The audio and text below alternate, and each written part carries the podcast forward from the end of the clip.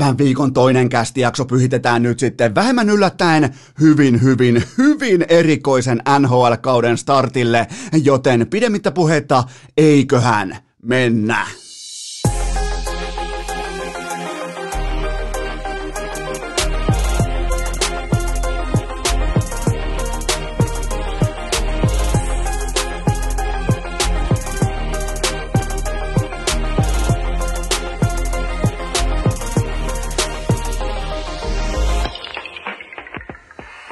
Tervetuloa te kaikki mitä rakkahimmat kummikuuntelijat jälleen kerran urheilukästin mukaan. On tiistai 12. päivä tammikuuta ja kyllä vain se pitää paikkansa nimittäin Eno Esko kävi eilen ostamassa itselleen vähän rumpuja taustalle. Trrr.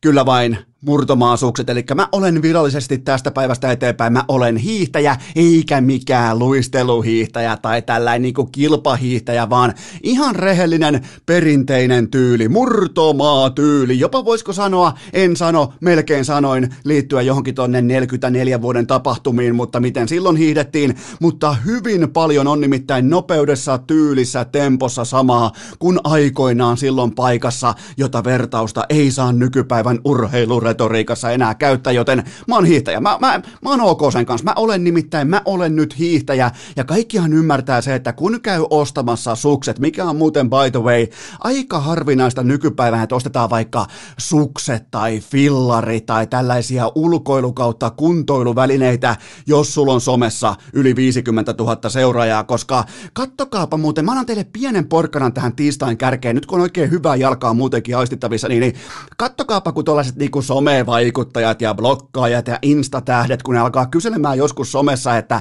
no oisko kellään suositella vaikka hyvää tuota, äh, sanotaan vaikka laskettelusuksimerkkiä tai lumilautamerkkiä tai miksei vähän jotain kalliimpaakin, oisko kellään suositella vaikka hyvää automerkkiä, niin se kysymys aina kerran kerrasta somevaikuttajilla tarkoittaa sitä, että no tuota tuota, on aloittamassa hiidon, niin voisiko joku nyt tulla tänne mulle vähän vastaan ja antaa mulle näkymyyttä, näkyvyyttä ja hehkutusta ja hypeä vastaan. Voisiko joku nyt tulla antamaan mulle ilmaiset sukset, että mä tarvin, mä ajattelin aloittaa hiihdon, koska Eno Esko antaa nyt pienen vihjeen. Ihan tällainen nopea, ohikiitävä vihje, niin niitä suksia saa myös sillä tavalla. Tämä saattaa tulla sokkina, mutta tehkää muistiinpanot. Niitä saa myös sillä tavalla, kun menee kauppaa, vähän mitottelee, sovittelee ja sen jälkeen maksaa rahalla Siis rahalla, jota on sun pankkitilillä, äh, taskussa, sitä voi olla vaikka kukkarossa, säästöpossussa, niin myös siten voi hankkia maastopyörän, sukset, jopa sen auton, miettikää rahalla, erittäin epätrendikästä, mutta se toimii silti, niin äh, tämä tarkoittaa, tämä suksien ostaminen nyt virallisesti meikäläisen tapauksessa sitä, että mä olen valmis kyllä vain kuolemaan ja nyt osa varmaan miettiä, että eihän se niin vaarallista ole. Eihän se, eihän se nyt kuitenkaan ei ne määt niin pahoja ole. Mä en puhu mäistä, mä en puhu nopeuksista, mä en puhu siitä, että sitä tehdään ilman kypärää, vaan mä puhun siitä, että mä olen helsinkiläinen ihminen, mä olen hidas hiihtäjä, joten mä olen pommin varmasti paloheinässä missä tahansa laturaivon kohteena, joten mä oon, nyt kun mulla on omat sukset, mä oon, vira, mä oon valmis tappelemaan, mä oon valmis kuolemaan, koska valitettavasti se tarkoittaa sitä, kun lukee otsikoita, lukee lehtiä, että jos sä et osaa hiihtää, sä oot hidas hiihtämään, sä et ole vähintään Kaisa Mäkäräinen tai Iivo Niskanen, otetaan, otetaan ennemmin Iivo, koska me ollaan tämän niin kuin perinteisen hiihdon piireissä, me ollaan vahvasti Iivoon kallellaan, niin jos, et, jos sä et osaa riittävän kovaa hiihtää, niin kyllähän sä joudut laturaivon kohteeksi, ja sun pitää olla silloin valmis pudottamaan ne hiihtokintaat lattiaan, ei muuta kuin sauvat pois vaan, ja otetaan siinä, otetaan legittiin lekittiin rehtiin äh, tota, ihan siinä ladulla. Mä oon valmis siihen. Mun on pakko olla, jos tää on sun ensimmäinen, paloheinässähän on sellainen iso kyltti, että jos tää on sun ensimmäinen äh, tota, päivä hiihtoklubilla, sun pitää olla valmis tappelemaan. Mä voisin jopa laajentaa sitä sinne nyt, kun mä katson näitä laturaivo-otsikoita jälleen kerran, että pitää olla melkein jopa valmis kuolemaan, jos aikoo Helsingissä harrastaa ihan omaksi ilokseen kuntoilukseen murtomaa hiihtoa. Jos et sä osaa hiihtää, sun pitää olla valmis tappelemaan unohtamaan. Joten tota, mä oon näiden kaikkien asioiden kanssa nyt ok. Mä, siinähän, kun, kun mä ostin nämä sukset, niin siinähän tulee sellainen vastuuvapautuslauseke nykyään mukana, että kai ymmärrät, että ostat hiihtosukset Helsingissä, kai ymmärrät, mitä tämä tarkoittaa nyt kohdallasi, kun lähet vaikka paloheinään. Kyllä vain, se tarkoittaa sitä, että pitää olla valmis menemään all in joka tilanteessa. Ei huomista, ei eilistä, vaan tämä hetki ja ei muuta kuin hanskat kintaat lattiaan. Joten mä oon nyt hiihtäjä, mutta unohdetaan hiihto, vaikka se ei välttämättä ihan heti tule urheilukästi jaksoissa unohtumaan. Se on muutenkin mun mielestä hienoa aloittaa NHL-jakso. NHL, tiedätkö, NHL is back suurin piirtein vähän reilun vuorokauden kuluttua, mutta puhutaan kuitenkin nopeasti mulle hyvin tärkeästä aihepiiristä, joka on tietenkin Nuori Suomi ajattelu. Mä oon nimittäin, mä oon itse 84 ikäluokkaa ja meille, mä voin ylpeänä sanoa, että aikoinaan meille 84 lanseerattiin ensimmäiset Nuori Suomi-säännöstöt ja voi kuulkaa kuinka meidänkin aikoinaan Heinolan kiekon junnu, lapsi, pikkupoika joukkue, varsinkin muutama innokas äiti, ne otti nämä säännöt, nämä linjaukset, nämä linjanvedot otti kohtalaisen kirjaimellisesti, koska koska meillä oli vanhempia siellä katsomossa, siellä oli sekuntikellot kädessä, ja argumentti, silloin kun mä en nyt vaan viitti heittää mitään nimiä, koska ne on ihan aitoja nimiä mun menneisyydestä,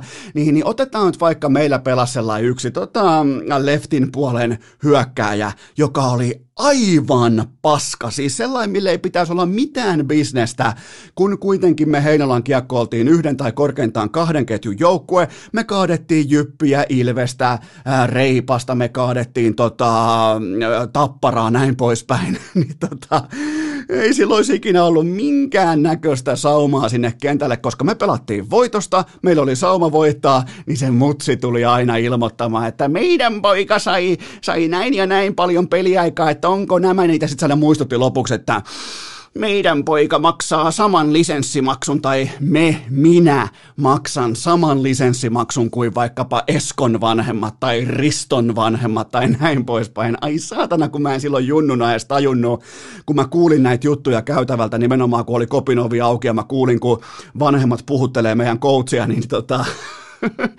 jumalauta, kun mä en silloin lapsena tajunnut tämän äh, tilanteen tavallaan irvokkuutta ja komiikka, äh, komiikka-arvoa, trakikoomista arvoa, koska siinä tavallaan lapioitiin maata pois oman pojan jalkojen alta, että jos oletetaan, että elämässä kaikki lankeaa samalla tavalla, jos kaikki maksaa just täsmälleen saman hinnan samoista asioista, että menestys tulee sen mukaan perässä, niin se on hitusen verran väärä tyyli suhtautua elämään, mutta se oli meille ihan arkea. Se oli siis ihan jokapäiväistä arkea, joten nyt kaikki on samalla kartalla sen kanssa, että mä olen vannoutunut nuori Suomi ajattelun, oikein tällainen vanhan liiton OG, alkuperäinen puolesta puhuja, ja mä oon tällä hetkellä, mä en ole lainkaan vihainen, mutta mä oon äärimmäisen pettynyt siitä, että Teemu Hartikainen ja Sakari Manninen, he eivät syöttele Markukselle enää ollenkaan, koska Teemu 4 plus 1, Sakari 1 plus 4 ja Markus samassa ketjussa. Suurin piirtein samalle. Mä, otin, mä, mä, mä jopa niin tulin sen verran vastaan, että mä otin sekuntikellon käteen. Mä katoin tämän UFA-kasanottelun uudestaan ja mä kellotin Markuksen peliajan ja se oli kutakuinkin sekunnilleen sama kuin Teemulla ja Sakarilla. Niin mi, mitä tässä voi olla taustalla, että Teemu ja Sakari ei syöttele Markukselle? Markus vain 0 plus 1, seitsemän maalin illassa, Hartikainen 4 plus 1 ja äh, tota, Mä haluaisin nyt muistuttaa vaan Teemua ja Sakaria siitä, että myös Markuksen vanhemmat maksaa Ufassa pelaamisesta saman kausimaksu, joten nyt Teemun vanhemmat, Sakarin vanhemmat, nyt mä vaadin teiltä vastuuta, mä vaadin teiltä ryhtiä, mä vaadin teiltä tilanne ymmärrystä, tilannetajua tämän asian tiimoilta, koska äh, siis kaikkihan lähtee siitä, että myös Markuksen vanhemmat, ihan sieltä Oulunsalosta käsin, ne maksaa saman summan kuin Teemu ja Sakari, joten myös Markukselle pitää jatkossa syötellä. Mutta jos ihan vakavissaan puhutaan, vaikka totta kai myös nuori Suomi on mulle vakava aihe, mutta Hartikainen 38 peliä, 49 paunaa ja koko KHL pistepörssin kärki, miettikää 107 kiloa balleriina pyörähdyksiä, siivet rasvakeittimessä, haulikko olalla. Se painaa ihan uskomatonta, siis se painaa kaikkien aikojen. Miettikää, mun oli pakko oikein käydä niinku katsomassa, että mikä voisi olla lähimpänä tätä, niin Teemu Hartikainen painaa tällä hetkellä kaikkien aikojen parasta KHL suomalaista suomalaispelaajan kautta tiskiin. Kakkosena tulee Mikko Lehtonen, ne on hyvin lähellä toisiaan. Mun mielestä on molemmat jopa MVP-numeroita, suorituksia kaiken kaikkiaan. Sota tuosta Teemu Hartikaisen pois, se koko ykkösketju luhistuu, huolimatta siitä, että myös Markuksen vanhemmat maksaa saman verran kausimaksua, niin se koko toiminta luhistuu Äh, jos se UFAN ykkösketju menee mankeliin tai menee tota, vähän niin kuin toisijalkaiseksi tai, tai siitä katoaa se hengittävä 107-kilonen sydän, joka on siis tämä Härski Hartikainen, joka pelaa ihan täysin sekä hävytöntä jääkiekkoa, mutta ennen kaikkea hävytöntä sesonkia. 38 peliä, 49 paunaa, koko KHL pistepörssin kärki. Ja se mikä on mielenkiintoista, niin myös Markus Granlund, siitä huolimatta, että hänelle ei enää syötellä, hän löytyy pistepörssistä sieltä viisi ja Manninen sieltä yhdeksän, joten se tarkoittaa sitä, että no oikeastaan nyt voi melkein sanoa, että Hartikainen ei tarvi enää elämässään yhtään ylimääräistä dollaria, tai välttämättä ei ehkä Granlundikaan, mutta tähän tarkoittaa sitä, että joku Sakari Manninenkin tulee tekemään jatkossa jättimäisiä sopimuksia pelkästään jo näillä näytöillä.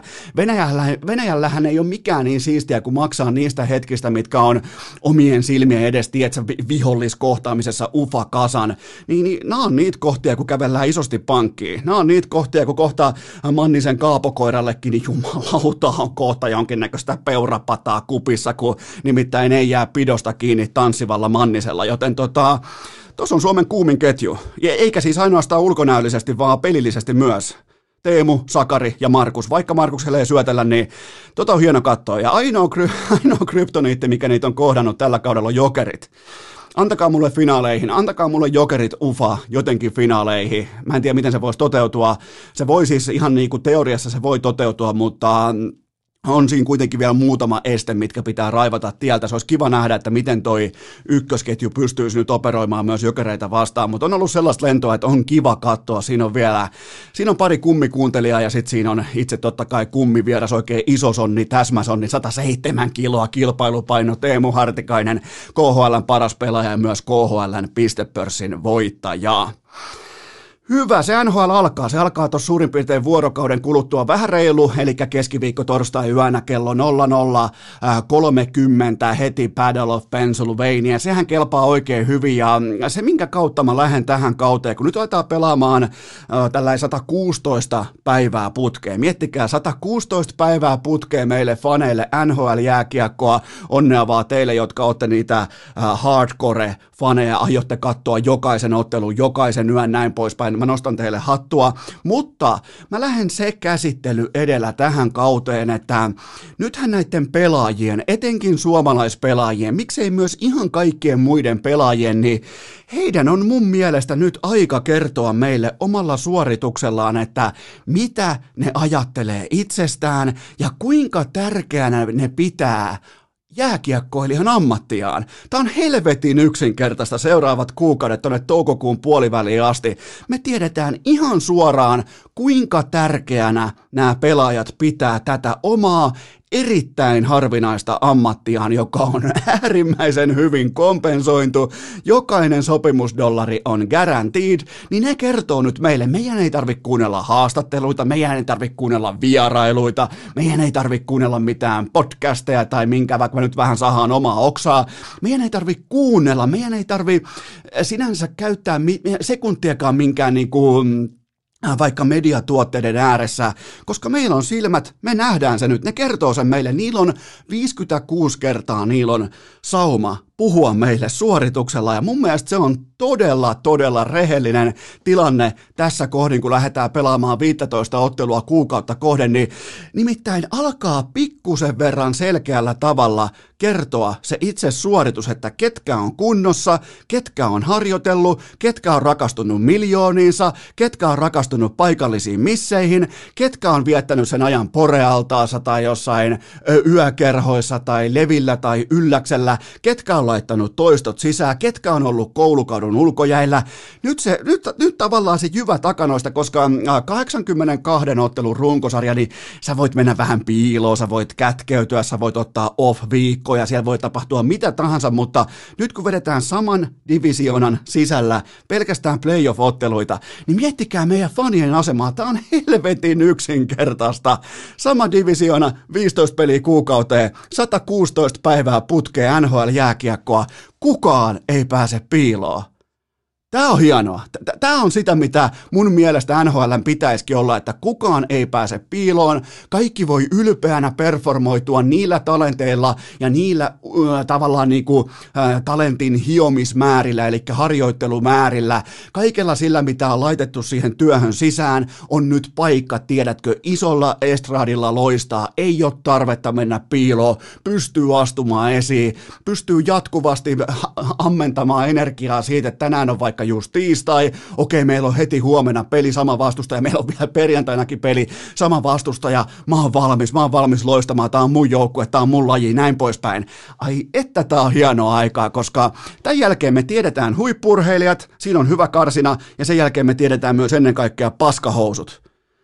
Ajatelkaa, miten, miten, jotenkin NHL, vaikka nyt on totta kai valitettavat asiat, kyseessä on pandemia, on erikoiskausi, mutta NHL kuitenkin pystyy tarjoilemaan meille faneille, niin kuin Gary Bettmanin sanoi, niin halvempaa olisi ollut olla pelaamatta, niin ne tarjoilee meille silti tuotteen, jota me päässään fanittamaan, me, me saadaan olla mieltä, me voidaan suhtautua siihen tunteella, tai sitten vaikkapa kellarinörttimäisellä äh, analyyttisyydellä, miten tahansa. Meillä on kohta edessä tuote, jota me voidaan joka ikinen päivä arvioida siten, että kukaan ei pääse piiloon. Se on tämän kauden tavallaan niin kuin johtava ajatus on se, että sä et voi piiloutua totuudelta, ja ne totuudet menee sen mukaan, että mitä sä oot tehnyt viimeiseen kymmeneen kuukauteen? Se on se kysymys. Se on, se on se yksi ainoa kysymys, mikä määrittelee sun suorituksen tästä päivästä eteenpäin. Mitä sä oot tehnyt kymmenen viimeiseen kuukauteen?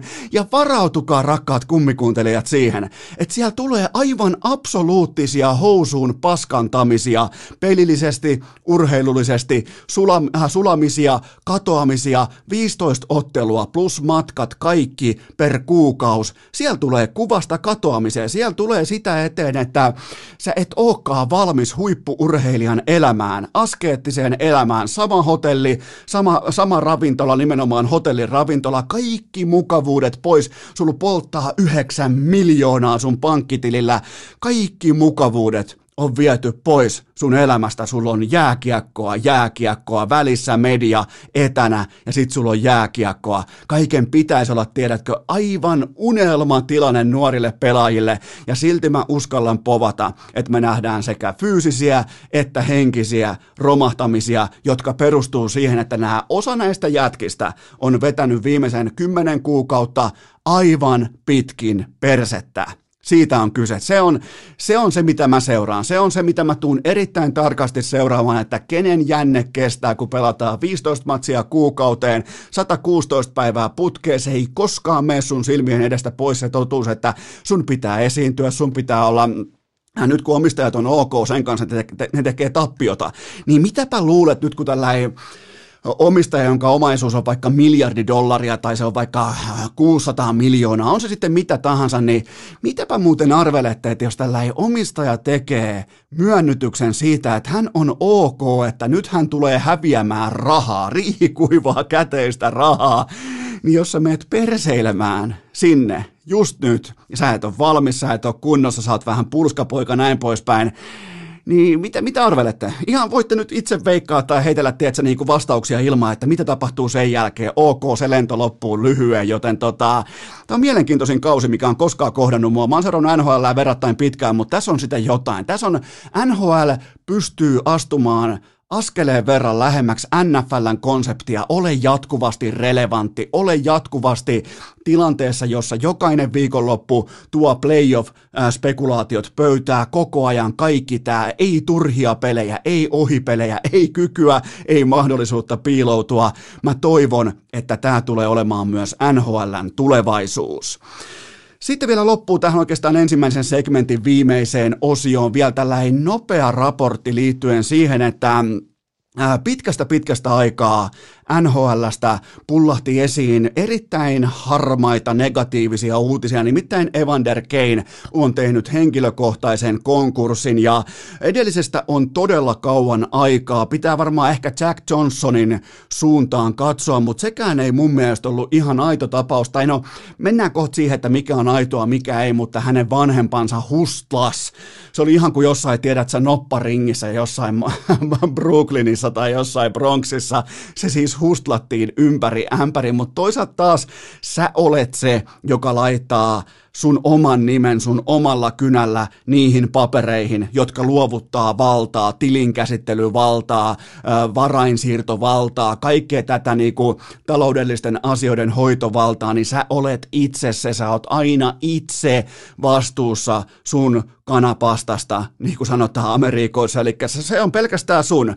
Sä teet itse sen päätöksen, että sä myönnytät sun taloudellista valtaa jollekin muulle, joten tavallaan sekin on ihan itse aiheutettu konkurssi, mutta tämä Evander Kanein keissi, kun tienataan tuommoinen 50 miljoonaa bruttona uralla tähän saakka 11 kautta, ja on kuitenkin pystynyt toimittamaan 30 miljoonan, liki 30 miljoonan nettodollarin ää, henkilökohtaisen konkurssihakemuksen, niin, niin siinä on pitänyt ihan oikeasti tehdä töitä sen eteen, koska tuollaisesta 50 megasta jää käteen jopa niin kuin Kaliforniankin ja Buffalon alueella varmaan tuommoinen, siitä jää riihikuivaa varmaan tuommoinen ehkä 22-23 miljoonaa dollaria ja sä oot tavallaan jokaisen dollarin jo hukannut ja yhden dollarin aina jokaista hukattua perää vielä heittänyt sinne perään, tiedätkö, että okei nyt mä, nyt mä meetän tohon dollarin, ok, mä heitän vielä toisen perään. Eli sitä on tapahtunut tuommoinen 11 vuotta varmaan totta kai todennäköisesti paljon kauemmin, mutta no siellä on siis puolitoista miljoonaa ää, viime vuoden vaikkapa uhkapelivelkoja kasinoille, siellä on ää, seitsemässä, seitsemästä niinku sukulaisesta tai perheen jäsenestä tietynlainen niinku, ei, ei nyt voi sanoa ehkä elatusvastuu, mutta kuitenkin siellä on niinku äidit ja isät ja enot ja kissat ja koirat ja kaikki samassa tuvassa. Totta kai pitää olla kunnon entourake, siellä on kuusi kämppää, siellä on äh, tota, otettu pankista vähän vipua jollain varmaan maltillisella 10 pinnan korolla, siellä on 8,3 miljoonaa pankille velkaa näiden kämppien kautta, siellä on siis ihan, siellä on siellä on jonkinnäköistä kredittiäkin otettu, siellä on, ja siis sitähän se on, mä suosittelen teille kaikille tässä kohdin muuten dokumenttia ESPNn 30 for 30, eli sen ihan yksinkertaisesti sen dokumentin nimi on Broke, Kannattaa käydä katsoa. Se tarkoittaa sitä, että ollaan poikki, ollaan katki, ollaan nipussa. Kannattaa käydä katsomassa, koska tämä on jääkiekosta on erittäin harvinaista, mutta NBAssa, NFLssä niin ihan arkipäivästä, kun siinä kerrotaan, kuinka pelaajat tulee sisään vaikka NFL, niin ne saattaa tehdä ekaa kertaa elämässään sellaisia asioita kuin oma pankkitili, oma luottokortti, niin mitä, mitä ollaankin sen jälkeen, kun sä teet pankkitilin nyt, sulla on luottokortti nyt, sä pystyt vivuttamaan sun agentin kautta vaikka puolitoista miljoonaa käyttökatetta sun tilille, sulla on ikioma autopesula sun omistuksessa nyt. Miettikää mitä talouden hallintaa, mutta tässä on tämä kulttuuriero, jokainen varmaan muistaa, kun Antti Raanta oli vieraana, kuinka hänelläkin on ihan helvetisti rahaa, siis Anallakin on ihan kunnolla pitoa taskussa, niin sekin vasta haaveilee ja niinku unelmoi ja seurailee ja katselee merenrantatontti markkinaa Suomessa, että missä se voisi mahdollisesti olla ja riittääkö tohon ja pitää tehdä fiksut kaupat ja odotetaan, katsotaan, seurataan markkinaa, niin pelkästään jo ton lauseen aikana Evander Evander Kane olisi ostanut neljä rantatonttia. Ihan vaikka Helsinki, siis jostain kirkkonummelta, ja se ei edes asu Suomessa. Mutta siis näin mennään poikki. Ja poikkihan lopulta mennään siihen, ei niinkään siihen, että mitä kaikkea assetteja ostetaan, vaan kuinka paljon niistä maksetaan korkoa korolle ja vielä kerran sille korolle korkoa ja vielä kerran heitetään korkoa sille edellä mainitulle korolle, joka oli jo kolmenkertainen korko vuositasolla siihen edelliseen korkoon verrattuna. Voi ole minkään näköistä siis ei ole siis minkään näköistä niinku kontrollia tai tuntumaa siitä, että paljon saat velkaa, kelle saat velkaa ja milloin sun pitäisi lyhentää sun velkaa, jotta sun velkapääomasta ei tarvi maksaa korkoa korolle ja vielä kerran korkoa korolle. Joten tota, näin siinä käy. Tämä on se lopputulema. Tämä on valitettava lopputulema, mutta tämä on, ar- tämä on, tämä on siis tämä on urheilusta on valitettavasti myös arkipäivää. Siellä on siis tällaisesta 50 miljoonan bruttotuloista, niin, niin tämähän on siis jollekin NBA tai NFL-tähdelle, tämähän on niinku ihan normi tiistai. Siellä ollaan tultu alas jostain kolmesta, kahdesta puolesta miljoonasta, kahdesta miljoonasta on menty poikki. Joten tota, ja sitten kun alkaa oikein miettimään, kuinka etäinen aihe tämä on meille. Mä en voisi kuvitella, y- okei, okay, no mä, mä en voisi kuvitella yhtäkään suomalaista ja No, tämä on vähän jotenkin, en tiedä, ehkä voisin nykyään jopa kuvitellakin, mutta mennään kuitenkin tuolla alkuperäisellä lauseella. Mä en nimittäin voisi kuvitella yhtäkään suomalaista NHL-pelaajaa, joka tuli samanlaisten uutisten kanssa ulos. Miettikää, Siis kaiken maailman seitsemän perheelättiä samassa tuvassa ja kuusi kämppää ja kaikkea. Mä en voisi kuvitellakaan, että kuka, mutta me tullaan niin eri kulttuurista. Me tullaan, me laitetaan rahaa, tiedätkö, pankkiin, me ostetaan ehkä joku poreallas, me, me laitetaan jemmaan sitä, eikä me tavalliset, me, me, minä ja sinä, ei me tavalliset niinku, tavallisten tuloluokkien ihmiset, me voida käsitelläkään tai edes ymmärtää tuollaisia rahasummia.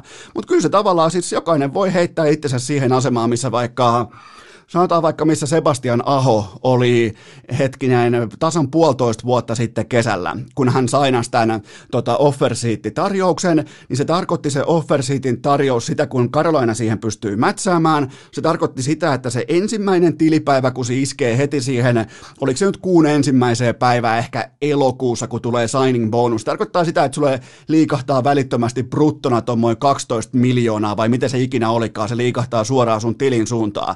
Niin niin jos et sä ole tervepäinen kaveri, niin sul todennäköisesti on sen jälkeen kuusi kämppää ja, ja, ja, ja tota, sul, sul on sitten joka lähtö, sulla on oma autopesulla, sulla on oma yökerho ja mitä kaikkea tätä, mutta äh, Evander Kane on, on pystynyt tavallaan niin kuin todellisen ihmeen suorittamaan, että meet NHL-pelaajana, joka NHL-pelaajien tällä sisäinen kulttuuri ja sisäinen ilmapiiri, kaikki tähän, niin se on aika tervepäistä kuitenkin, joten voisi kuvitella, että tuossa kulttuurissa olisi todella vaikeaa mennä poikki, mutta sitten taas osa varmasti muistaa ne vanhat kuvat sieltä Vegasista, mitkä on otettu jollain vanhalla Sonin pikselikameralla, tietsä, pokkarikameralla, kun se punnertaa setelitukut selässään siellä stripillä ja se pitää niinku kännykkänä jumalatonta setelipinoa, niin osa varmaan olisi voinut silloin jo arvella ja ehkä tuli myös itse arveltua, että hmm, tämä, ei voi siis kun päättyä hyvin. Tämä on sama kuin Arsenalin vahva alkukausi, että tämä ei voi kun päättyä hyvin, joten tota, nyt on sinällään turha ihmetellä, voi ehkä vaan valitella ja voi totta kai olla harmissaan, surullinen, mitä tahansa, mutta jokainen vastaa itse omasta poikkimenostaan lopulta. Urheilukääst! Tällä rahalla sai nyt tämmösen. Tähän välikköön mulla on teille huippunopea kaupallinen tiedote ja sen tarjoaa viaplay.fi sekä V-Sportin kanavat, koska NHL-tykitys alkaa nyt keskiviikkona kello 17.30. Tulee divisioona ennakkoon, siellä on neljä laadukasta divisioonaa, mun mielestä NHL pitäisi pelata aina näin.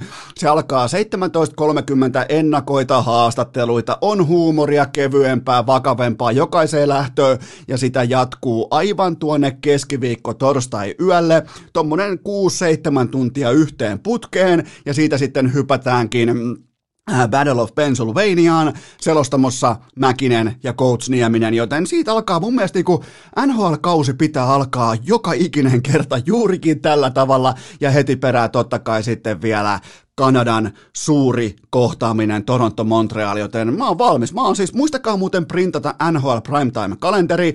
Ei muuta kuin laitatte sieltä vaikkapa Viaplayn tai Viasatin somekanavista. Ei Viasatin, vaan V-Sportin. Sori, mä oon vieläkin vähän vanhassa ajassa, mutta V-Sportin vaikkapa Instagram-tililtä tai Twitteristä käytte lataamassa sen PDF-liuskan itsellenne ja sen jälkeen printeri laulamaan. Ai, että se tuoksuu hyvältä se tuore paperi, kun siinä on Primetime 74 ottelua kirjattuna, joten menkää osoitteeseen viaplay.fi. Nyt alkaa olla nimittäin just se täydellinen aika mennä tilaamaan Viaplay, mennä tilaamaan tota, V-Sportin kanavat, koska 116 päivää NHL-jääkiekkoa edessä, 74 primetime-ottelua ja vielä kylkeä kohta tulee ihan uskomattoman kovia heti ensi viikon loppuna UFCtä, puolentoista viikon päästä McGregor Poirier, kaikkea tätä huippuluokan kevät luvassa, valioliika täysin auki, Bundesliigas voi tapahtua mitä tahansa, joten mene osoitteeseen viaplay.fi. Tähän kylkee vielä erittäin nopea K18-tuoteinformaatio ja sen tarjoaa tuttuun tapaan kulpet. Siellä on nimittäin nyt jaossa NHL-pelipaita ja se on jaossa, se on jaossa tota, keskiviikkoiltaan kello 23 saakka, joten siellä on NHL-aiheinen visa, jos siihen osallistuu, ei maksa mitään ja voi mennä vastaamaan kysymyksiin, piskuisiin kysymyksiin ja voittajalle lähtee sitten NHL-pelipaita ja ää, äh, kannattaa myös muistaa toi keskiviikon kerroinpäällikkö, se on siis huomenna keskiviikkona ja mikä sen mukavempaa kuin voittaa se välittömästi sitten NHL, en nyt sano tasuri kierroksella, koska sitä ei tule tapahtumaan, mutta joka tapauksessa siellä on myös äh, keskiviikon kerroinpäällikkö päällikkö, jossa on tuttuun tapaan viisi hunttia lisäpotissa. Ja kaikki NHL-kausikohteet, kaikki markkinatopit, kaikki nämä pitää katsoa jokaisen sitten kohdilleen ja siihen oivallisen väylän tarjoaa Coolbetin sivusto, koska siellä on markkinatoppeja nyt ihan siis kun pelataan sinkkumuodossa terävän rahan merkeissä, niin siellä on paljon markkinatoppikertoimia läpi tämän 116 päivää, mikä alkaa huomisesta eteenpäin NHL-kauden merkeissä, joten tästä me oikeastaan nyt liikutaan kohti NHL NHL-kausikohteita. Muistakaa kaikki kampanjat, kaikki nämä NHL-pelipaita-asiat, kaikki tämä kerroinpäällikkö, tuplaus, triplaus, Kulpetin sivustolta, kaikki pelaaminen älykkäästi, maltilla ja totta kai K18. Purr! Hei Lukast! Isoäidin kellarinörttien Excel-taulukko asialla jo vuodesta 2018.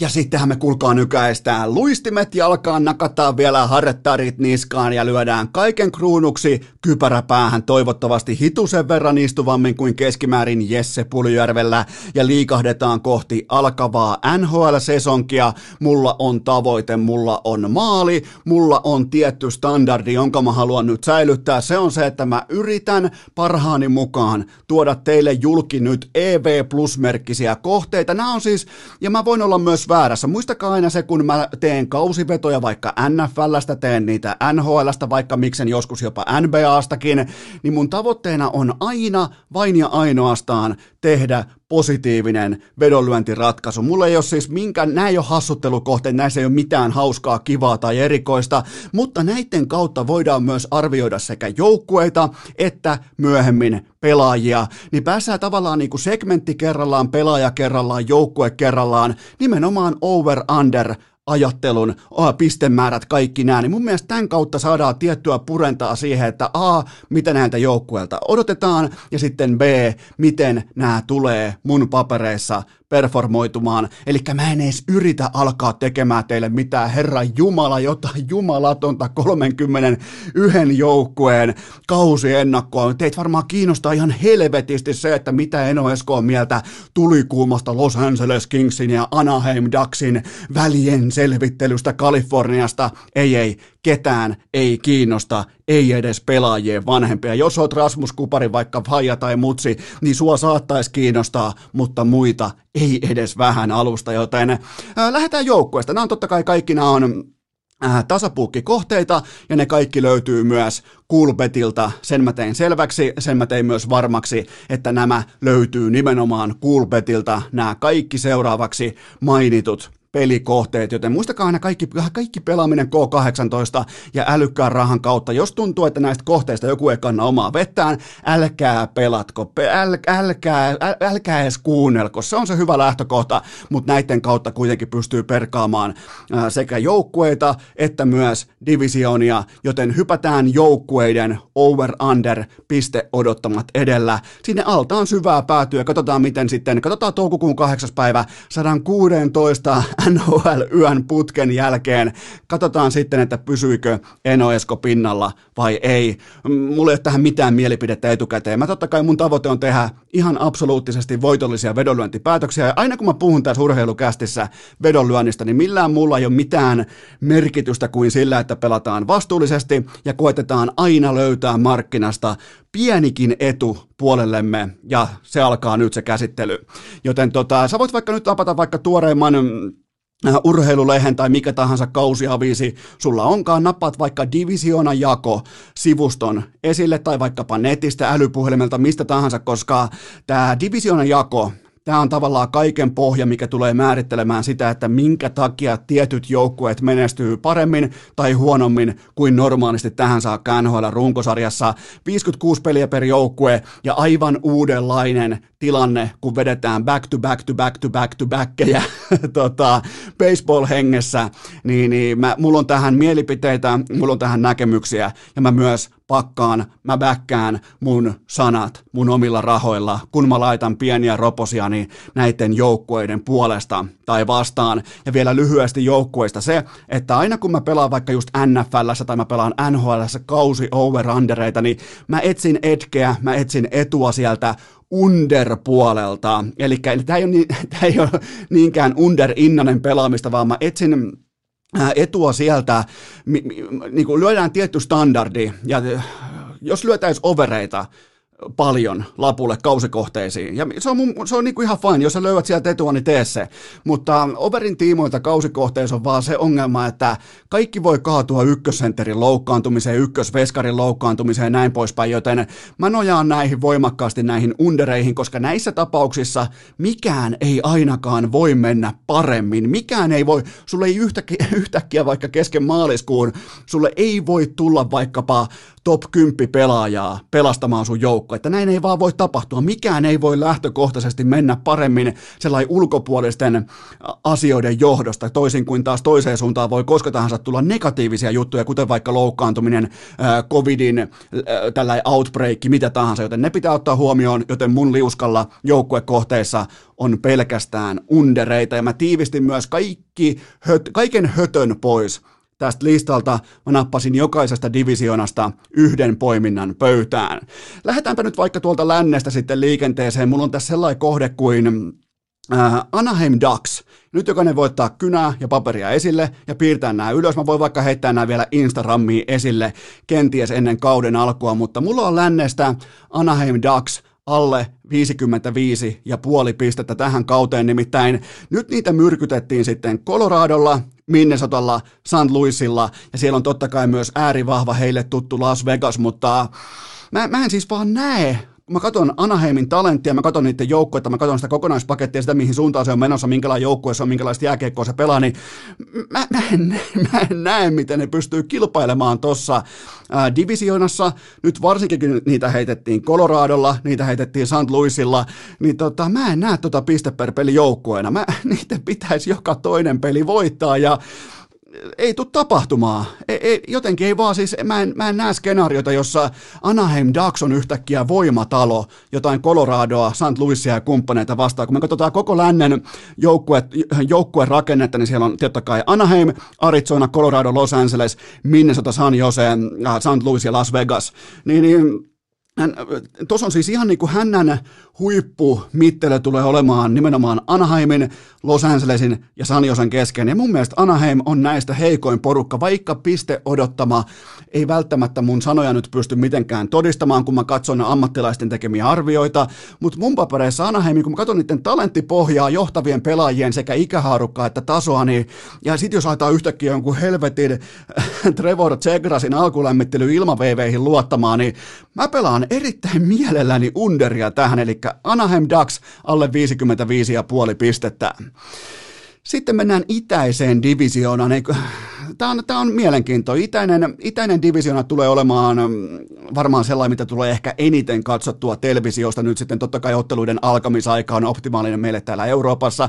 Niin nyt välttämättä optimaalinen, mutta ne pelaa aina myös ekana primetime-matseissa ja näin poispäin. Mutta katsotaan ensin nämä joukkueet ihan nopeasti. Boston Buffalo, New Jersey, New York Islanders, Rangers, Philadelphia, Pittsburgh ja Washington. Ja mun kohde tähän Tämä joukkue on kokenut mullistuksia, tämä on saanut erittäin ison otsikkoluokan pelaajan itselleen. Tämä joukkue on Buffalo, Sabres ja mä pelaan tähän täsmälleen saman kohteen alle 55 ja puoli pistettä, eli ihan täsmälleen sama odottama kuin Anaheimilla, ja mun lähtökohta on se, että siinä on vastassa, no sitten totta kai siinä on Bostonia, Islandersia, Rangersia, Philadelphia Capitalsia, Penguinsia, mistä nämä tunnetaan nämä idän joukkoja, mistä tämä porukka tunnetaan? Siitä, että niillä on lähtökohtaisesti enemmän talenttia, ja niillä on nimenomaan ennen kaikkea puolustuspelaamisen kulttuuri parempi kuin Buffalolla. On ollut viimeisen nyt vaikkapa no pitää mennä melkein niin kuin vuoteen Dominik Hasek, että löytää puolustuspelillistä kulttuuria. Totta kai on siellä nyt parempiakin aikoja ollut, mutta No mä en, mä en siis, mä, en, mä, mä ymmärrän hypen, mä ymmärrän sen, että joku Taylor Hallin pitäisi yhtäkkiä heilauttaa koko vaakakuppia koko NHL, mutta eipä se nyt ihan hirveästi ole vaakakuppia heilutellut pois lukien se uskomaton suonenvetokausi New Jerseyssä, joten ollut niin kuin käytännössä ihan, ihan ok pelaaja, ihan hyvä pelaaja, mutta ei missään nimessä sellainen pelaaja, joka yhtäkkiä nyt jonkun Jack Eihelin nostaa jonnekin niin kuin hard keskusteluun. Joten tota, Buffalo Sabres alle 55,5 pistettä, mä oon sen kanssa tosi ok, koska mä näen niille kauhean ruusuisia aikoja tuossa itäisessä divisionassa.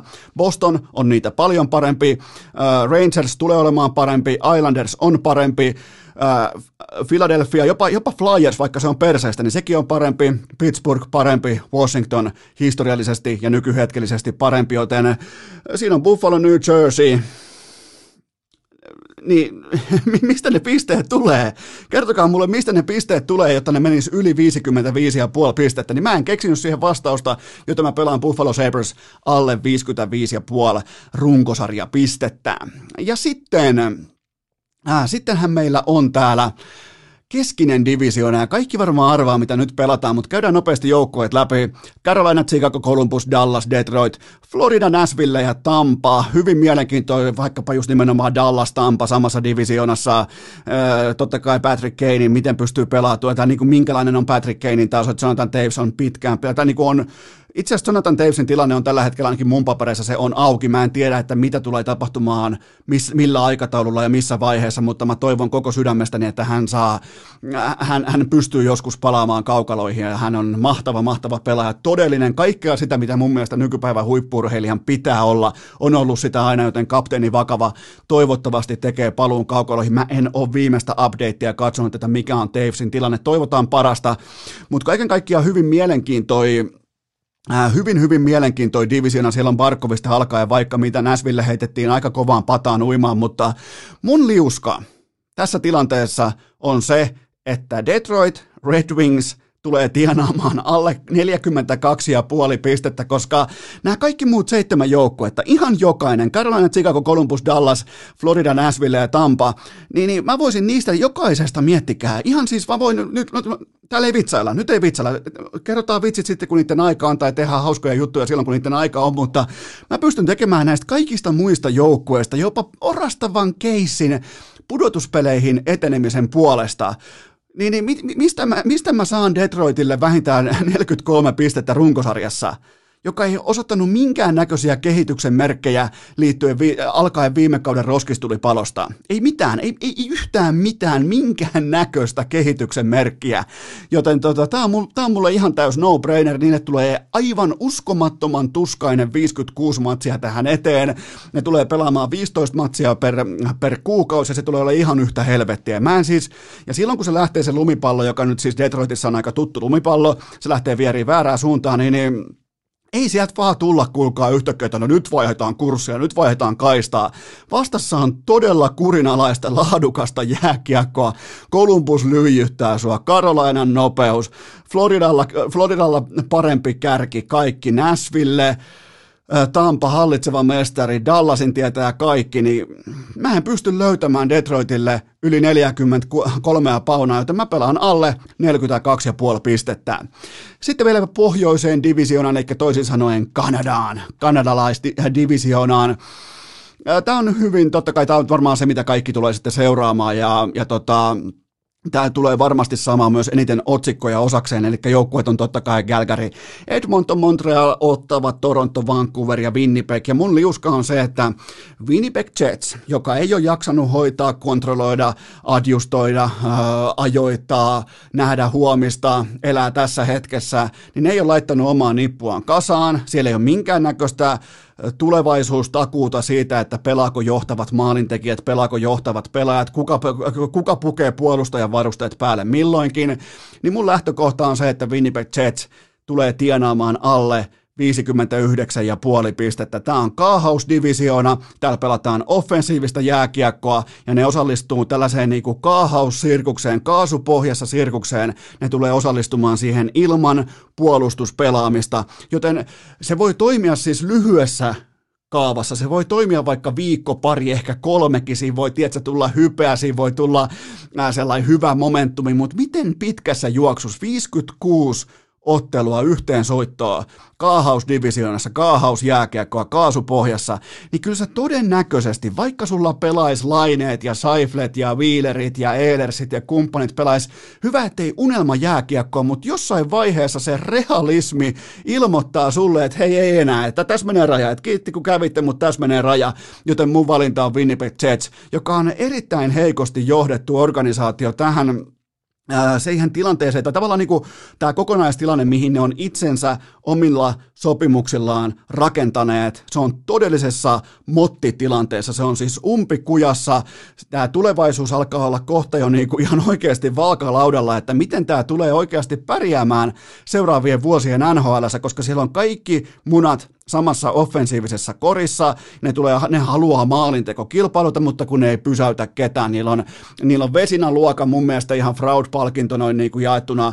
äh, tota Hellebukille, mutta niillä on siis Vesina-luokan ainakin heittomerkeissä. Mä en ole ihan ole varma kyllä, että pystyykö sitä oikeasti nyt vesinavoittajana pitämään, mutta niillä on vesinaluokan maalivahti, niillä ei ole yhtään pakkia, niillä on ailahtelevia hyökkääjiä, joten tota, mun mielestä ihan no-braineri. Winnipeg Jets alle 59,5 pistettä Kanadan kaahausdivisioonassa. Tota, sen jälkeen mennäänkin Mennäänkin kohti pelaajien vastaavia over-under-linjoja, mutta sitä, väle, siihen, sitä ennen pidetään kuitenkin pieni tauko. Urheilukääst! Ei aina paras, mutta joka ikinen kerta ilmainen! Ja nyt sitten kaikki Lahden suunnalla. Miettikää Lahti, kyllä vain 03 alue erittäin tarkkana, koska tämä on kaupallinen tiedote. Ja tämän tarjoaa Liikku kuntokeskukset, eli ihan tuttavallisemmin liikku.fi, koska Lahessa Karisman avajaiskampanja, se on tulilla 17. päivä tammikuuta saakka, ja mikä parasta, miettikää se 9 euron, siis mieti 9 euroa alle kymppi avajaistarjous liittyminen, se on laajennettu myös Mukkulan, Hennalan ja Hollolan toimipisteisiin, liikkupisteisiin, eli mene osoitteeseen liikku.fi ja tsekkaa, jos oot Lahesta, jos oot lahtelainen, ylpeä lahtelainen, niin käy katsomassa Karisma, Mukkula, Hennala, Hollola. Sinne pääsee tällä hetkellä käytännössä ilmaisiksi yhdeksällä eurolla. Miettikää Lahti. Tämä on, niinku, tämä on nyt se harvinainen tilanne, kun ex-nykypäivänkin, miksei kenties nykyinenkin heinolalainen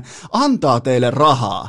Mä käytännössä annan teille niin kuin monia kymppejä, liki neljä kymppiä annan teille rahaa tällä, että mä kerron, että yhdeksällä eurolla lahessa voit liittyä liikkuu asiakkaaksi. Niin mä, mä en voi siis mitään muuta kuin suositella, ja sitten helmikuussa, jos hypätään myös tänne, tota, ja muistakaa myös se, että helmikuussa aukeaa Lahessa sitten Sykkeen kauppakeskukseen uusi liikku. Siellä on sen jälkeen viisi liikkua, joten toimikaa heti. Kannattaa toimia välittömästi 9 euroa joko Karisma, Mukkula, Hennala, Hollolla. Menkää hakemaan asiakkuus talteen. Ja Helsinki, Itäkeskus, tulkaa stadiin, hypätään takaisin stadiin tuolta Lahesta. Niin, niin Helsinki Itäkeskus aukeaa ensimmäinen päivä helmikuuta.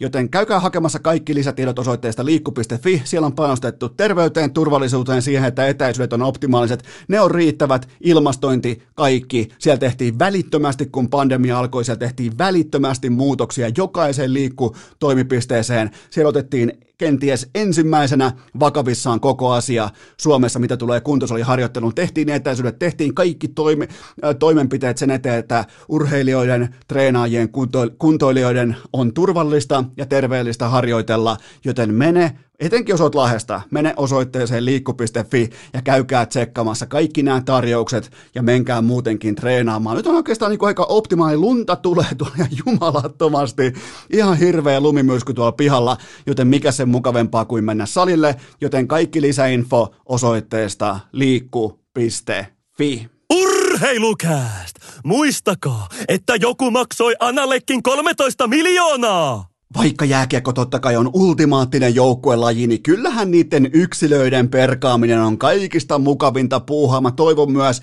että mä pystyn heistä, eli pelaajista, pystyn kaivamaan teille valueta puolellenne. Mulla on seuraavat kohteet liuskalla. Käydään ensin läpi kotimaisia poikakultia, eli over-under tehopistemääriä. Mä en mielellään syöksy mihinkään maalimääriin tai mihinkään tämmöisiä, koska ne on useimmiten, ne on pompun päässä, ne on tolpan päässä, ne on jostain äh, oudosta maskikiekosta kiinni näin poispäin, joten mä puhun tehopisteistä, mä puhun tuotannosta, mä puhun siitä, että mitä mä näiltä kavereilta odotan, eli nämä on kanssa linjan on asettanut kulpetti ja mä yritän täältä parhaani mukaan omilla rahoillani etsiä valueta sekä itselleni että myös toivottavasti teille, mikäli olette messissä. Jos joku kohde ei maistu, älkää missään nimessä pelatko, mutta jos joku kohde nimenomaan oot ajatellut samaa, oot nähnyt samat argumentit, saman perustelupohjan, niin silloin kannattaa jopa pohtia, että olisiko siinä kenties arvoa ottaa se kohde mukaan, mutta lähtökohtaisesti kannattaa aina suhtautua näihin pelaajakohteisiin maltilla. Mä en suosittele näihin missään nimessä sellaisia, jos sun panoskaalaus on vaikka ykkösestä vitoseen, niin älkää koskaan pelatko pelaajakohteita kauhean isolla, koska se ei ole kuin yksi blokattu laukaus, se ei ole kuin yksi railoon luistelu, se ei ole kuin yksi vastustajan väärään aikaan horjahtaminen, niin se loppuu se pisteiden tavoittelu täsmälleen siihen. Joten tota maltilla ja nämä nimenomaan pelaajakohteet aina äärimmäisellä maltilla ja näihin voi suhtautua vähän jopa niin kuin äh, siihen popcornikulhoon, että joko, koska tahansa, kuka tahansa voi napata sen sun käsistä pois. Joten tota, nämä on hyviä kohteita, mä oon yrittänyt etsiä, mä oon tiivistänyt todella, todella paljon tätä listaa. Mulla oli erittäin paljon, mä olin al- kun mä aloin tekemään maanantaina vai sunnuntain tätä listausta, niin, niin mä olin alus, alussa melkein jokaisesta NHL-pelaajasta jotakin mieltä, joten nyt mulla on äh, kotimaisia pelaajia, sen jälkeen mulla on vielä yhteensä viisi ulkomaalaista pelaajaa, eli on vähän jokaiseen lähtöön aloitetaan suomalaisista pelaajista. Ensimmäinen kohde on se, että Edmonton Oilersin Jesse Puljärvi tulee tekemään valitettavasti alle 18,5 tehopistettä, koska Mä, mä, en, mä haluaisin uskoa, mä haluaisin ostaa nyt osakkeita, joita mä en näe. Mä haluaisin nähdä seuraavan Tesla, mä haluaisin nähdä seuraavan Amazonin, mutta mä en usko tulosyksikköä. Mä en, mä en siis, mä en näe Jesse Puljärvessä, kun mä katoin häntä kärpissä, sitä kokonaispakenttia, koko, sitä koko tendenssi alkaen ekasta ottelusta, alku, hurmos, kaikki tämä. Viimeiset 12 Äh, viimeiseen 12 SM Liiga-otteluun kaksi tehtyä maalia ja ihan täysin no-show pelaaja edes SM Liigassa, missä pelataan hyvin monin paikoin tiistaisin ja torstaisin.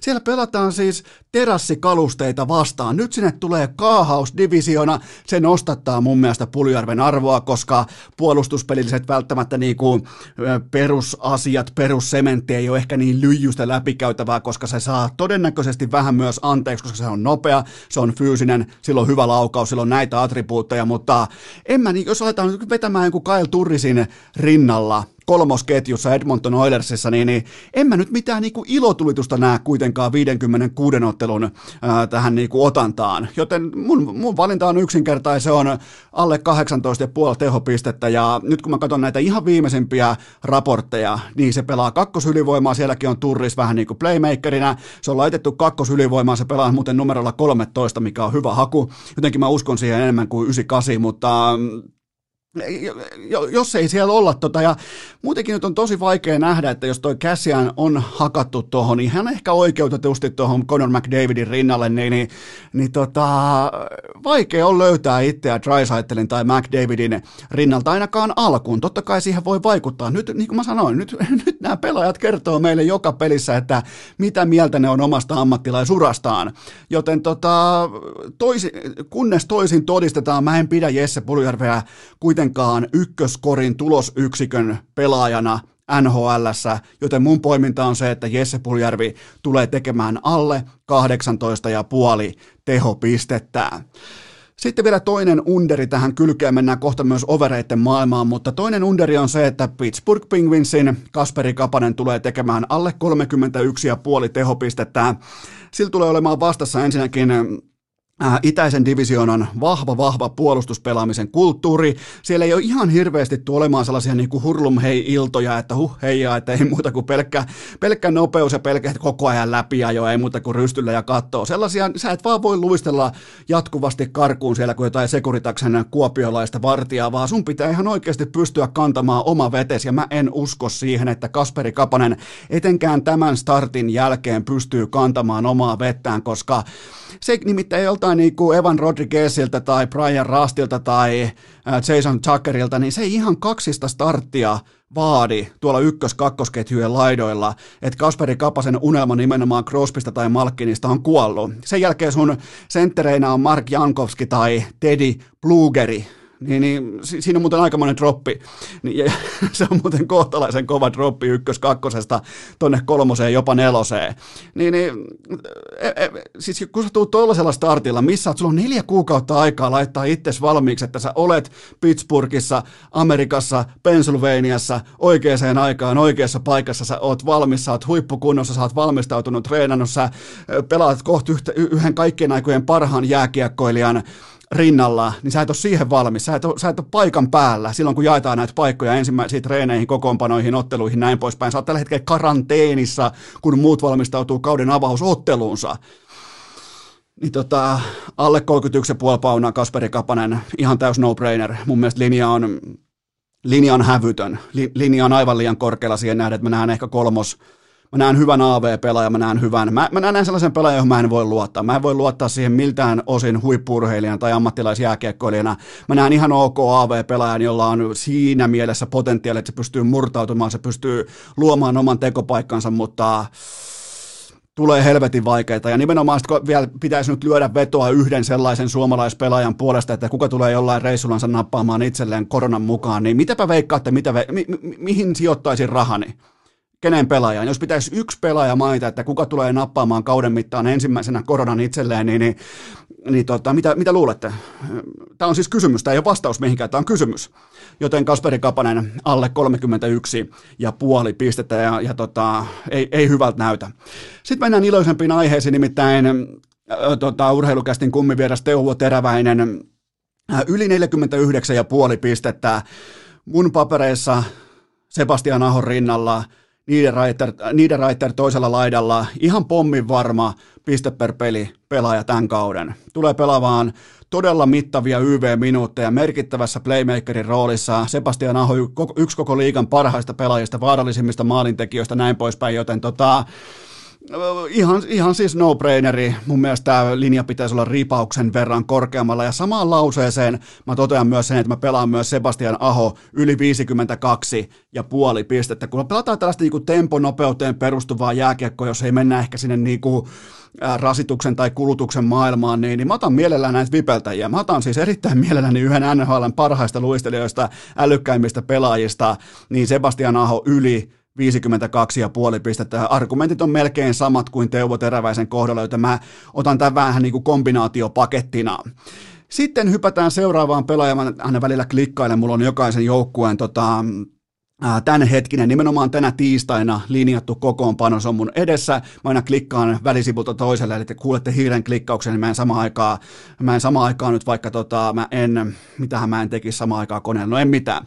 Niin tota, Mikko Rantanen, käydään läpi Mikko Rantanen, koska hänen linjansa on jostain syystä 50 ja puoli pistettä. Mä kävin oikein katsomassa, että okei, 56 matsia, Mikko Rantasen linja, 50 ja puoli pistettä. Hänen sentterillään, Nathan McKinnonilla, koko NHL parhaalla pelaajalla, linja on 16 pinnaa ylempänä kuin Mikko Rantasella, jotka pelaa samat minuutit, samat ylivoimat, yhtä kantavassa roolissa, näin poispäin, niin tämä on, tää on offensiivinen, tämä on, tää on vihapuhetta, tämä on, tää on vihalinja jos joku on vihalinja ja vihapuhetta, niin 50 ja puoli pistettä Mikko Rantaselle. Kattokaa ne playoff-produktiot läpi. Kattokaa vaikka, mitä se teki playareissa ää, nyt tässä tota, syksyn mittaan. Kattokaa, miten se performoitu kuplassa. Kattokaa, kuinka paljon se jätti tehopisteitä vielä pöydälle. Kuinka dominoivaa jääkiekkoa se paikoin oli.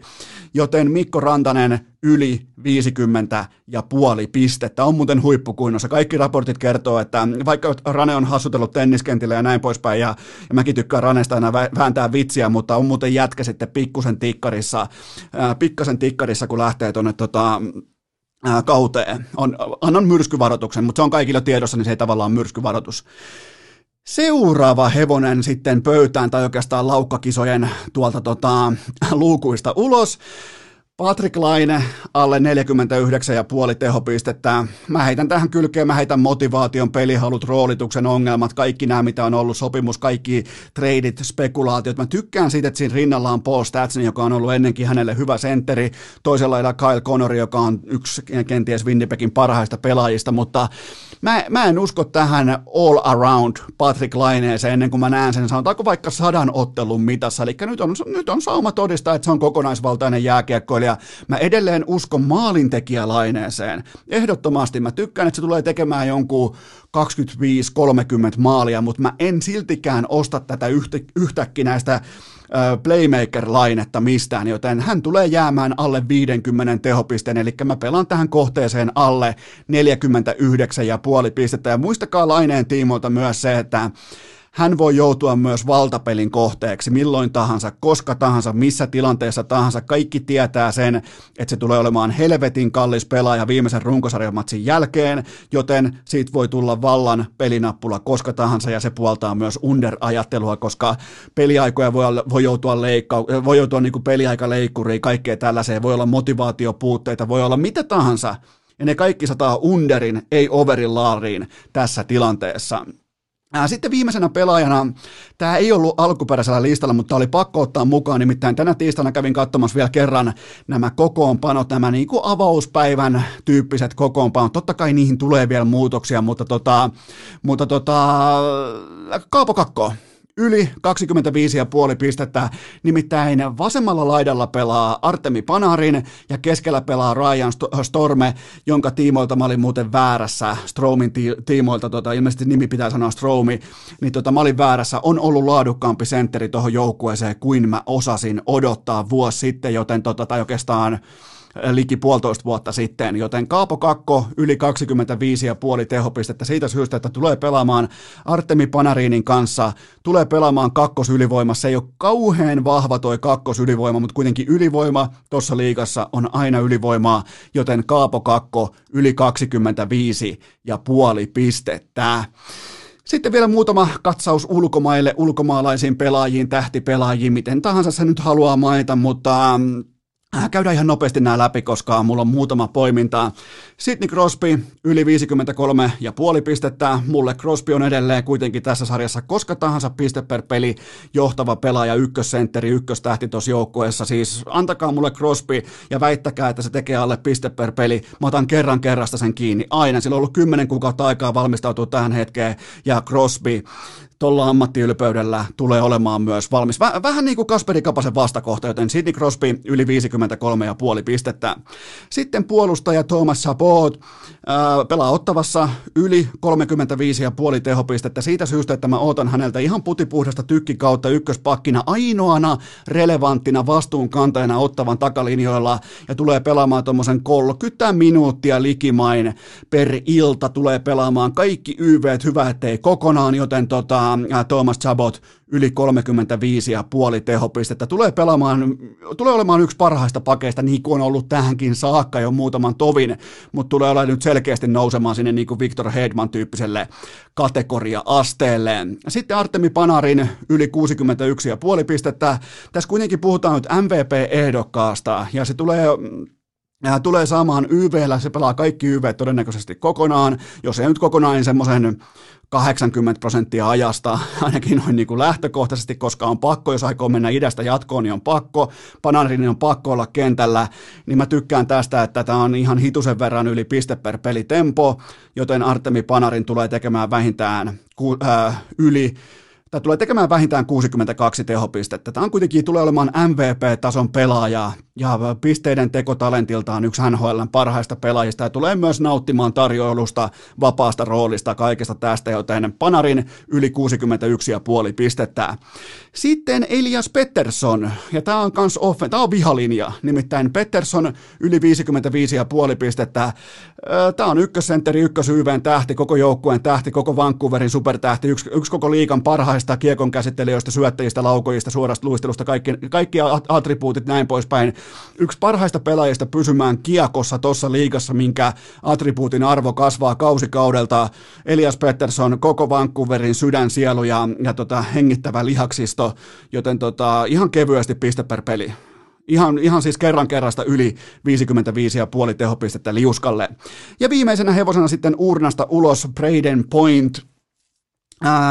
Se on yhtä kuin yli 54,5 pistettä, eli tässäkin puhutaan vain piste per peli tahdista, ja kaikki varmaan muistaa, mitä tapahtui playoffeissa, ja nyt siellä on vielä Nikita Kutserov on pitkään, pitkään, pitkään sivussa, joten tämä on Braden Pointin, hyö, korjaan, tämä on Braden Pointin hyökkäysjoukkue. Tämä on edelleen Victor Hedmanin joukkue, mutta tämä on Braden Pointin hyökkäysjoukkue. Siinä on terve Steven Stamkos rinnalla ykkösessä ja ykkösylivoimassa, joten mä en näe skenaarioita, jossa Braden Point jää alle piste per peli tempon, etenkään tuossa tota, divisionassa, jossa vastaan tulee nimenomaan Detroitia, tulee Chicagoa, tulee siis tällaisia joukkueita, jotka tulee varmasti joutumaan rikkomaan, joutuu repimään, raastamaan hallitsevaa Stanley Cupin voittaja, jonka ää, ykköstähtihyökkäjä oli todella, todella hyvä koko playeri, tai silloin se ehkä saattoi olla Kutserov, saattoi olla Point, oli se miten tahansa, mutta nyt ei ole Kutserovia, joten tota, tämä on Braden Pointin hyökkäysjoukkue, ja se tulee pommin varmasti vetämään piste per pelikauden, joten Braden Point yli 54 ja puoli tehopistettä. Siinä oli, kuulkaa, Äh, siinä oli liuskaa, siinä oli kaikki, voitte ottaa ne talteen jos haluatte, jos ette halua, niin älkää ottako, mutta siinä oli kuitenkin Eno Eskon lähtökohtainen liuska kohti alkavaa NHL-sesonkia. Urheilukääst! Sebastian Nahon lintukielen tulkki on vuodesta 2018 aivan tuota pikaa hyökätään eteenpäin, mutta sitä ennen mulla on teille huippunopea kahupallinen tiedote ja sen tarjoaa lahtelainen altavastaaja Wilson Coffee eli wilsoncoffee.fi. Sieltä verkkokauppa, menkää tilaamaan sekajunaa, menkää tilaamaan papupakettia, muistakaa tukea suomalaista kotimaista lahtelaista pienyrittäjää näinä hetkinä. Ja kaikkihan tietää sen, että Wilson Coffee, sanoisin jopa kolmonen tai nelonen, on se ainoa oikea NHL-aamujen tulospiilokahvi, tiedä tiedätkö, nappaa sen kahvin siihen, aloittaa koosteiden katsomisen, aloittaa tilastoperkuun, dataperkuun, yhtäkkiä on liuska vihreänä, tulee onnistumisia, se on Wilsonin ansiota, joten nyt kun NHL-kausi alkaa, kaikki tietää joka ikinen NHL-aamu, 2, 3, 5 ja kuppi Wilsonia, niin en tiedä onko parempaa. Jos, jos on jotain parempaa, niin kertokaa mulle nopeasti, mutta siitä lähdetään, että tossa on kombinaatio, mitä ei pysty biittaamaan nykymarkkinassa, joten muistakaa NHL-aamut, Wilson Coffee, ne on käsi kädessä, ne on avioliitossa, niillä ei ole minkäännäköistä avioehtoa ongelmia, ne luottaa toisiinsa, joten Wilson Coffee kaikkien NHL-aamujen ainoa oikea kahvivalinta. Mä suosittelen sekajunaa, siinä on kaikkia makuja, totta kai myös, jos sulla on sellainen papumylly, sellainen tota, kahvijauhemylly himassa, niin voi myös tilata tuollaisen papupaketin, pääsee itse sitten myös niinku tuoksuttamaan, haistamaan, maistamaan etukäteen. Sen jälkeen sitten keittelee siitä, niin ai että kun lähtee NHL-kausi mukavasti liikkeelle, joten tue lahtelaista altavastaajaa ja kotimaista pienyrittäjää. Muistakaa korttelitoiveet, muistakaa toivoa sitä lähikauppaan, alepat, kaikki K-kaupat, kau- kauppiastoiveet, keksikää, pyytäkää kauppialta, se on sen duuni vastata siihen kysyntään, mitä asiakkaat heille esittää, joten muistakaa toivoa Wilson Coffeeta lähikauppaan, siitä on iso etu pienelle lahtelaiselle kotimaiselle yrittäjälle näinä hetkinä, joten menkää osoitteeseen äh, wilsoncoffee.fi, sieltä verkkokauppa ja kyllähän muuten lähtee homma puksuttamaan, joten wilsoncoffee.fi, verkkokauppa ja sekajuna NHL aamuihin. Urheilukääst! Yhtä uskottava kuin Arturin nyrkkeiluottelu isänsä vastaan! Arvatkaapahan muuten rakkaat kummikuuntelijat, mikä osio tekee juurikin tänään paluun. Sitä ei enää voi kutsua termillä keskiviikon tarpeeton top 5 listaus, mutta nyt tiistaina kuitenkin paluu top vitosten kyseenalaisten, ehkä vähän tarpeettomien, kenenkään kannalta ei ainakaan hyödyllisten listojen pari, joten se tapahtuu nyt, se tapahtuu tänään, on pakko ottaa muutama top vitonen nyt tähän. Oikeastaan kevätkauteen alkaen nyt tammikuusta, mutta sitä ennen kuitenkin mä haluan nopeasti ottaa kiinni vielä Mikko Lehtoseen, koska juurikin nyt, juurikin tällä hetkellä Toronton suunnalta, tiedätkö, kanadalaistoimittajat laittaa viestiä eetteriin, Twitteriin, ää, sosiaalisiin medioihin, kolumneihin, blogeihin, että Mikko Lehtonen ei ole jostain syystä Toronto Maple Leafsin pakiston top kutosessa, kun kausi alkaa, ja mä en, mä en hyväksy tätä. Mä, mä, mä ymmärrän, mitä mä luen, mä ymmärrän, mitä tuossa tilanteessa tai mitä tuossa äh, kolumnissa lukee, mutta mä en hyväksy, että siellä on jotain Travis Dermonttia tai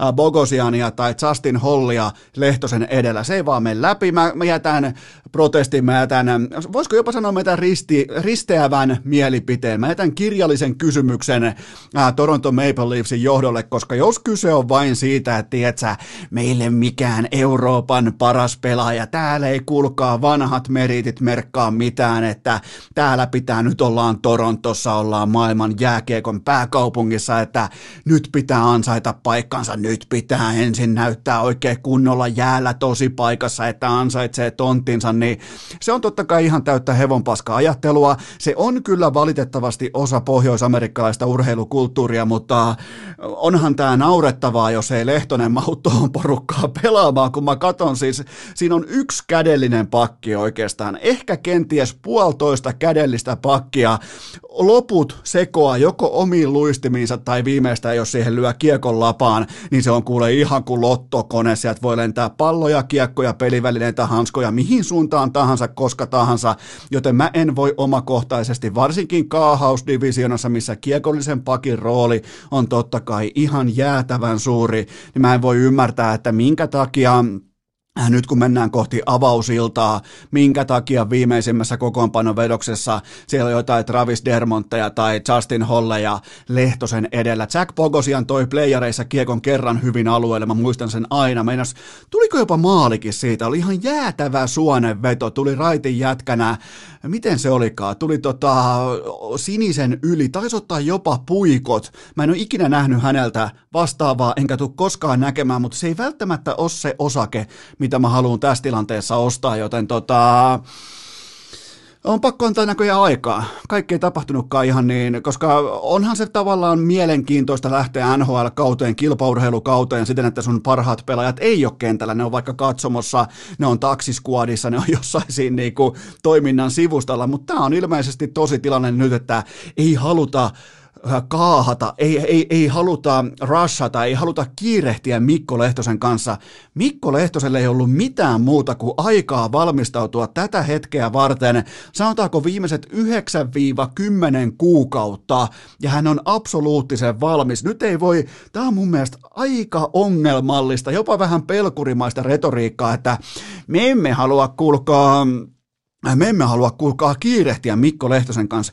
Eihän tässä ole mitään kiirehtimistä. Se on tiennyt koko ajan, mihin se on lähtenyt, mihin se on mennyt, mikä on aikataulu. Se on koko ajan ryhdissä, koko ajan tietsä ylinnappi kiinni kauluspaidasta.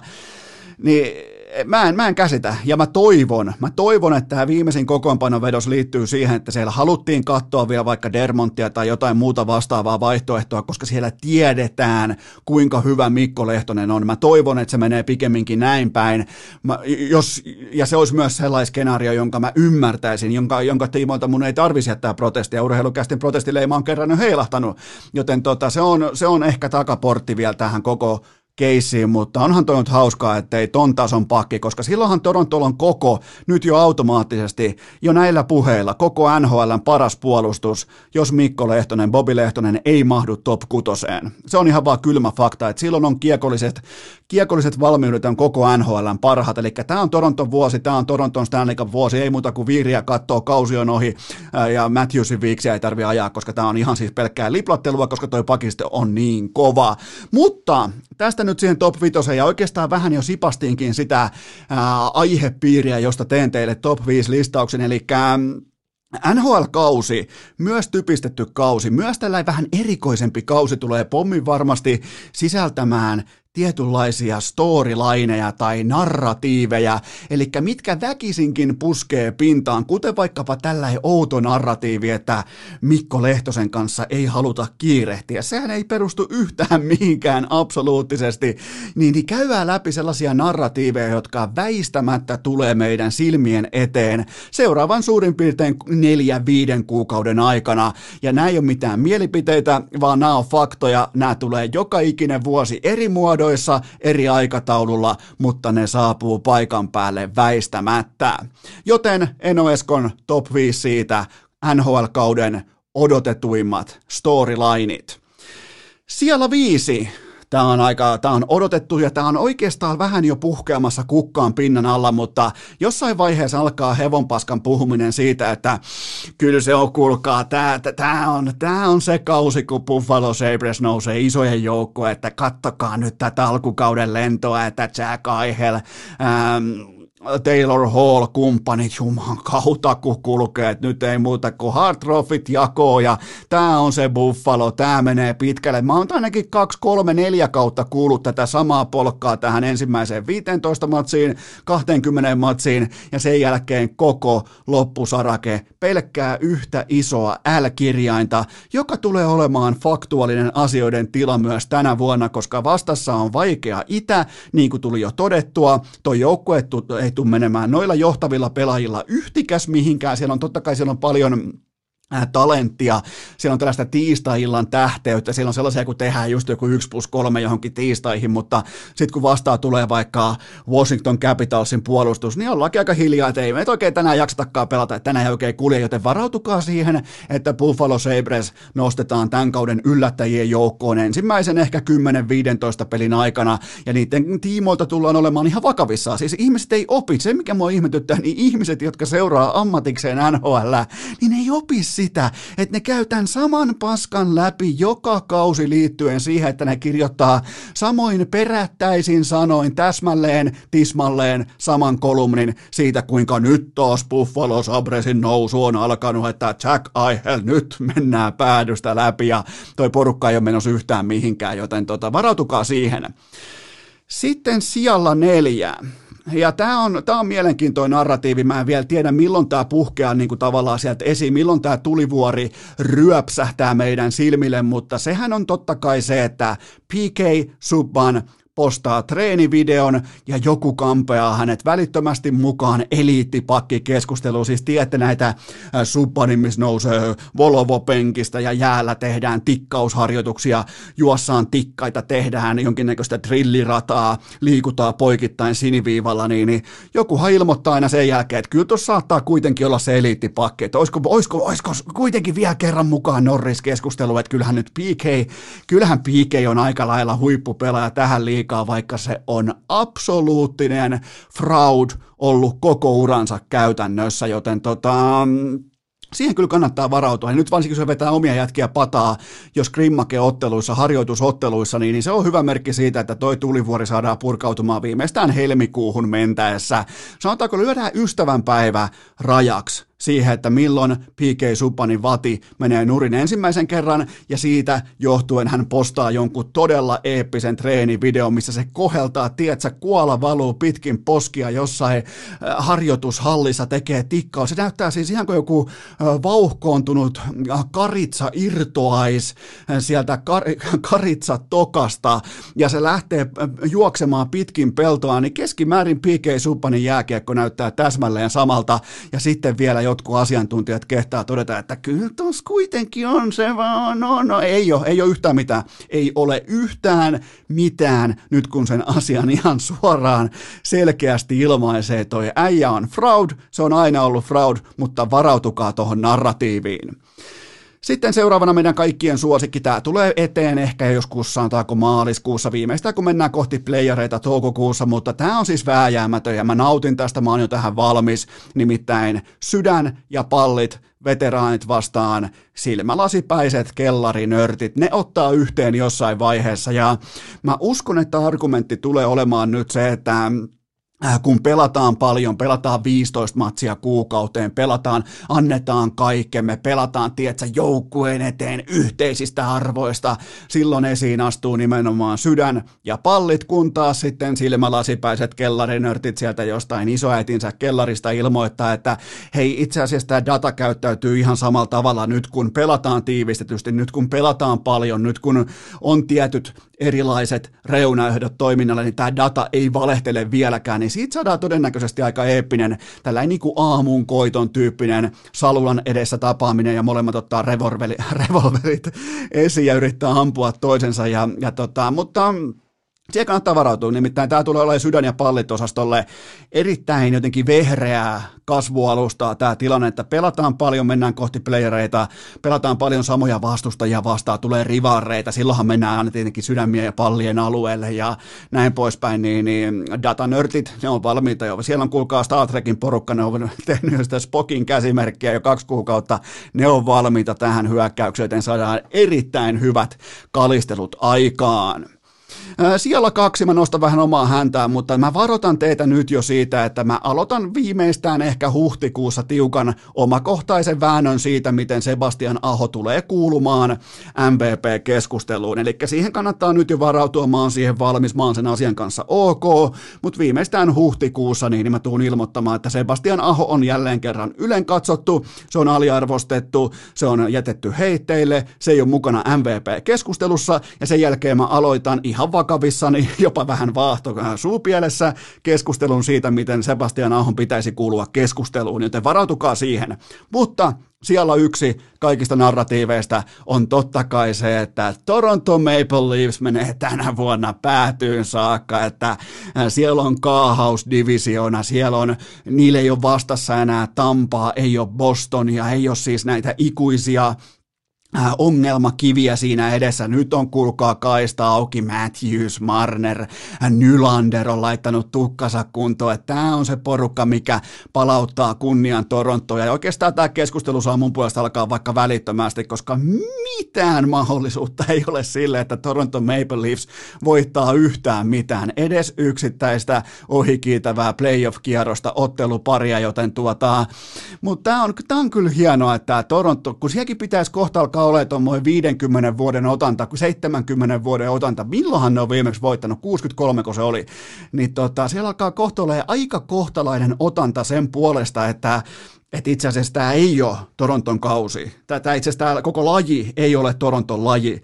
niin, niin silti kaikki toimittajat, varsinkin kanadalaistoimittajat, menee siihen miinaan, että ne alkaa vähän niin kuin kutitella itseä toisesta kainalosta niin, niin äh, siihen malliin, että no ehkä, eh, olisiko tämä, olisiko tämä sitten kutittelee vielä vähän lisää, että no niin, kyllähän tämä onkin Toronton kausi. Ja tullaan näkemään sama toisteinen laulu kerta toisensa jälkeen. Auston Matthewsin, Mitchell Marnerin, Karin kumppaneiden johdolla, joka ei päädy yhtään mihinkään muuhun kuin ensimmäisen rundin playoff-tappioon, mutta varautukaa siihen, että nyt kun tarvitaan storylineja, pelaajat ei ole saatavilla, coachit ei ole saatavilla, ei synny skrummeja, ei synny sitä niin kuin halli operaatiota, mistä media voi käydä hakemassa juttunsa ja jalostaa niitä, miten haluaa. Nyt pitää hän oikeasti kaivaa aika pitkällä lusikalla, aika syvältä, ja jos sä oot kanadalaistoimittaja, sä oot kanadalaismedian toimija, niin mä voisin kuvitella, että Toronto mestariksi on aika hyvä narratiivi, millä myydään sekä tota, äh, digitaalista mediaa, että printtiä, että TVtä, että podcastia, että mitä tahansa, mutta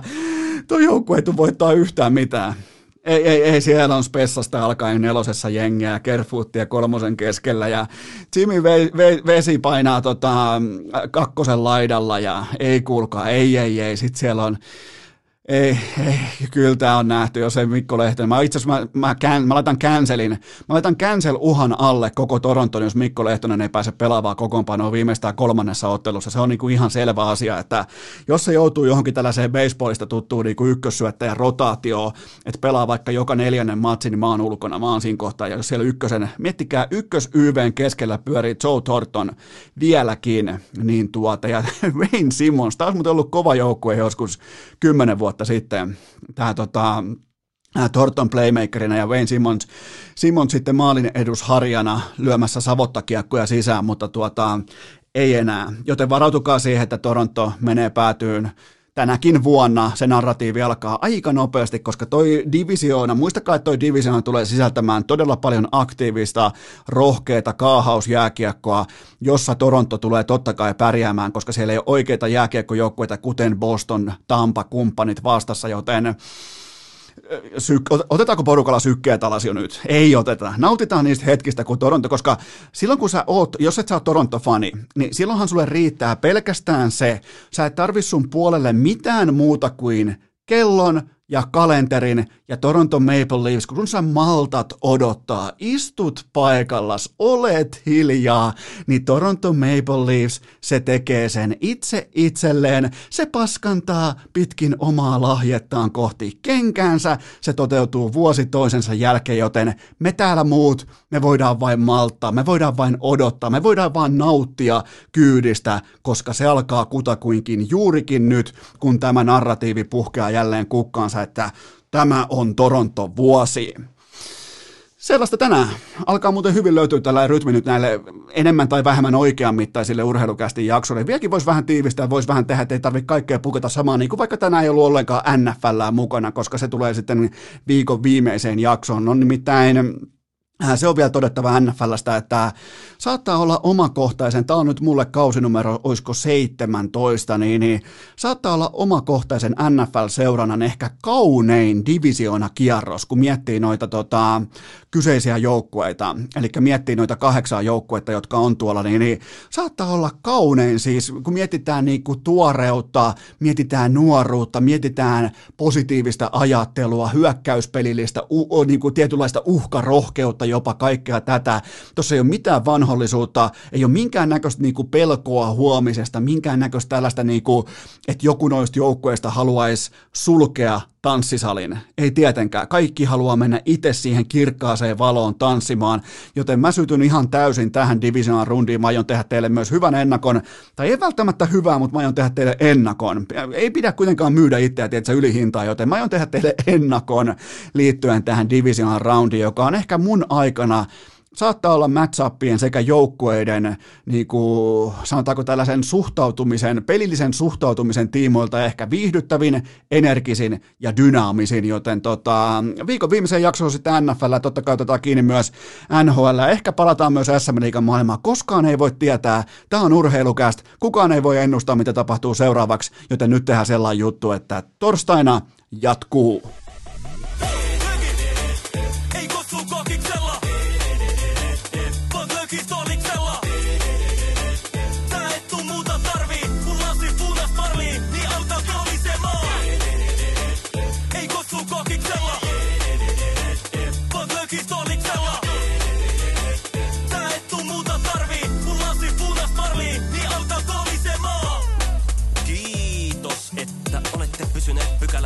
tähänkin asti. Toivotan teidät kaikki tervetulleeksi myös jatkossa. Muistakaa nauttia elämästä arjen vastoinkäymisistä huolimatta. Allekirjoittanut kiittää ja kuittaa. Peliä. Oliko tämä jo tässä?